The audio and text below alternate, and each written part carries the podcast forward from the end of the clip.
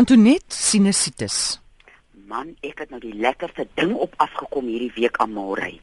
Ja, dit gaan nou saam met die lente en die styfmeele en die dinge, want sinusitis is nou die inflammasie van jou sinusholtes. Dis 'n lig gevulde openinge in jou been en wanneer hy nou geontsteek raak, dan begin daai wande van hierdie opening te swel. En mense wat sukkel met sinus al gereeld vir jou sê jongens, jy buk, dan is jou kop so seer en jy sit met 'n konstante druk hier in jou keel. En uh styfmeel eh, is nou wat ons in die lente is, uh, het 'n uh, groot invloed, maar ek was so verbaas om te lees dat uh, uh navorsing wys nou dat die eers die grootste oorsaak van sinusitis is 'n toksiese lewer. Ja, Hoor nou waar op haal hulle dit. Hulle sê jou, jou lewer is mos in die asblik wat nou mm. al die goed wat moet uitgeskei word gaan lewer toe. En wanneer daai lewer nou so verstop raak van slegte eetgewoontes en preserveermiddels, dan begin jou liggaam die afvalstowwe deur jou sinusse uitskei. En Ai. dit maak dan dat daai konstante drup begin. maar hoekom daar? Daar's ons baie ander plekke. Maar uh, ek dink hy het nou al die plekke dan nou al opgebruik gebruik O. in die tyd dat hy nou sinusholtes toe gaan. Goed. Dat hy nou al elke asblik se deksel oopgemaak sien o magtig is vol toegedruk. Daar toe nou sinusse toe. so as jy sukkel met sinus, dan begin jy eerstens by jou lewer. En 'n mens moet versigtig wees as jy jou lewer detox, dat jy jou nie self tot die rand van die dood detox nie. Dat 'n mens 'n ligte detox doen want 'n mens voel maar bietjie sleggerig as jy nou aan jou lewer begin werk. En jou bitterbos is nou een van die kruies wat jou lewer gaan help. En dan kan jy op 'n daaglikse basis kan jy daai suurlemoen wat ons so van praat op die lou water soggens op nigter maag, net om jou lewer bietjie die asdromme leeg te maak dat hy uh, sy werk kan doen sonder dat hy nou uh, die die uh, die asdromme dan na jou sinusholtes te stuur. En mense wat rooi peper kan gebruik, kan dit nou gebruik. Dit sal ook vir jou verligting gee, maar wees versigtig as jy sukkel met lae bloeddruk of as jy 2, 3 dae na jy dit gebruik het nie lekker voel nie, hou liewer op. Dan kan jy ook vir jou nog iets in jou arsenaal in jou apteek in jou uh, krye afdeling dan jou tuinplant die pinkblom salie. Ons het nou al baie gepraat van hom. Dan vat jy net 'n takkie so lank soos jou wysvinger op 'n koppie kookwater en jy drink hom so uh deur die dag uh leeg. En baie interessant sê die artikel ook, jy moet versigtig wees met jou koffie en jou tee.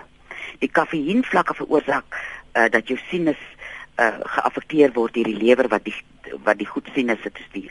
So as jy nou lief is vir jou rooibos tee het mos nou nie vreeslik baie kafeïne in nie.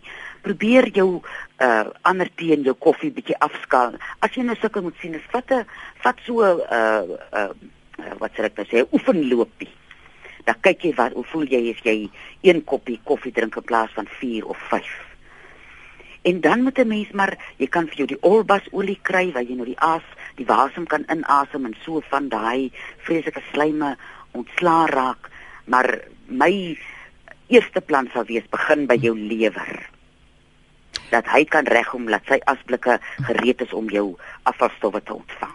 Wat is die storie van jou wat jy altyd sê wat mens moet inasem die water met koeksoda en sout of wat is die storie nou weer? Daai is ook, dan vat jy 'n mespunt van elk, Mm. maak so 'n bakkie in jou hand, snyf, druk jou een neusgat toe, snyf op, snyp uit en dan doen jy weer die ander kant so.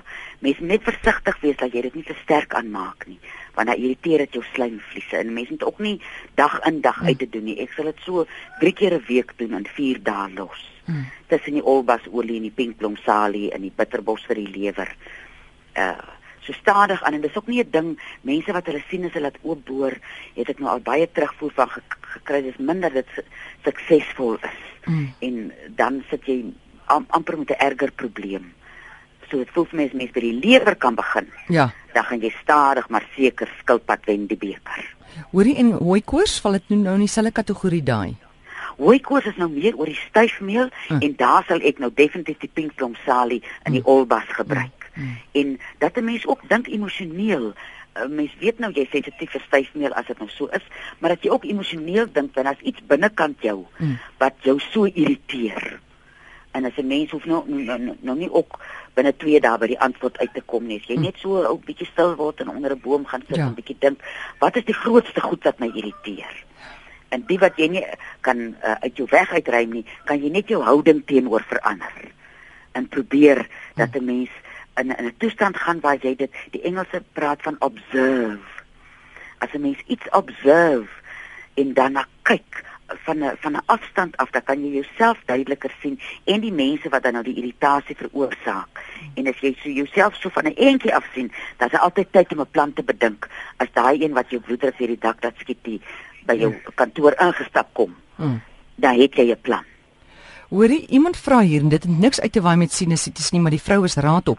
Van Gauteng het nou Kaap toe getrek en sy het honde en daar sy vlooie ontdek. Oh, Sy vra of jy nie raad het daar nie. Kakiebos. Jy pluk jou kakiebos, uh trek hom op so, so 'n 5 kan uh kookwater.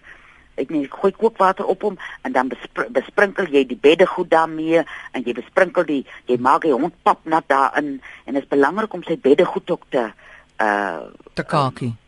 te kakie want hierdie gewe wat mense so op die diere sit nou altyd my so wonderlik as jy as jy nou die gif aangesit het was dadelik jou hande moenie dat dit jou oë Hmm. kom nie en dit en dit dan dink ek maar wat van die dier Ja, wat van jou arme hond? verstaan jy so Ja. gaan die kakiebosroete Ja. Hoorie, dopa vir die dag? Dopa vir die dag ek nou 'n lekker dopa aan môre. Ek en oom Johannes gaan die 3de Oktober Hophouse toe. Ja. Ou Emily Hophouse het haar eie dorp. Dit daar van Bloemfontein af op pad lei die brand. Dan gaan ons nou daardie 3de Oktober 'n kamerkonsert doen en dan kan jy nou net weet wie's nou daar. Wie? Elsa Buys die kokkedoor, kokkedoorik. Ja. Sy gaan Saterdag kook vir die mense. En daarop Hophouse gaan nou vleis wees van skapies wat van die veld afkom, heuning wat uitgehaal is uit die heuningkoeke. Daar gaan kever wees, daar gaan als wees. So mense kan so lank hulle dagboek bymekaar kry Ah. en daai tyd regmaak of jy bespreek. En as jy nou verder wil uitvind hoe moet jy maak, dan gaan jy na die Facebookblad van Emily's Enterprise en dit is info@realfb.co.za. Goed, en Dan kom word jy reël daar na Hophouse. en dit is die 3de Oktober, né? Nee? Dis die 3de, die 4 en 3de en die 4de jaar. Goed. En dit is lekker, mense kan 'n hele Oos-Vrystaat kan ons opruk en vir Lesotho bietjie beter laat voel. Lekker. Dankie Antoinette. Lieflike week vir julle almal. Dankie Selle. Tata. Is Antoinette Pinaar, jy kan haar bel weeks aan dit tussen 5 en 7 by 023 416 1659.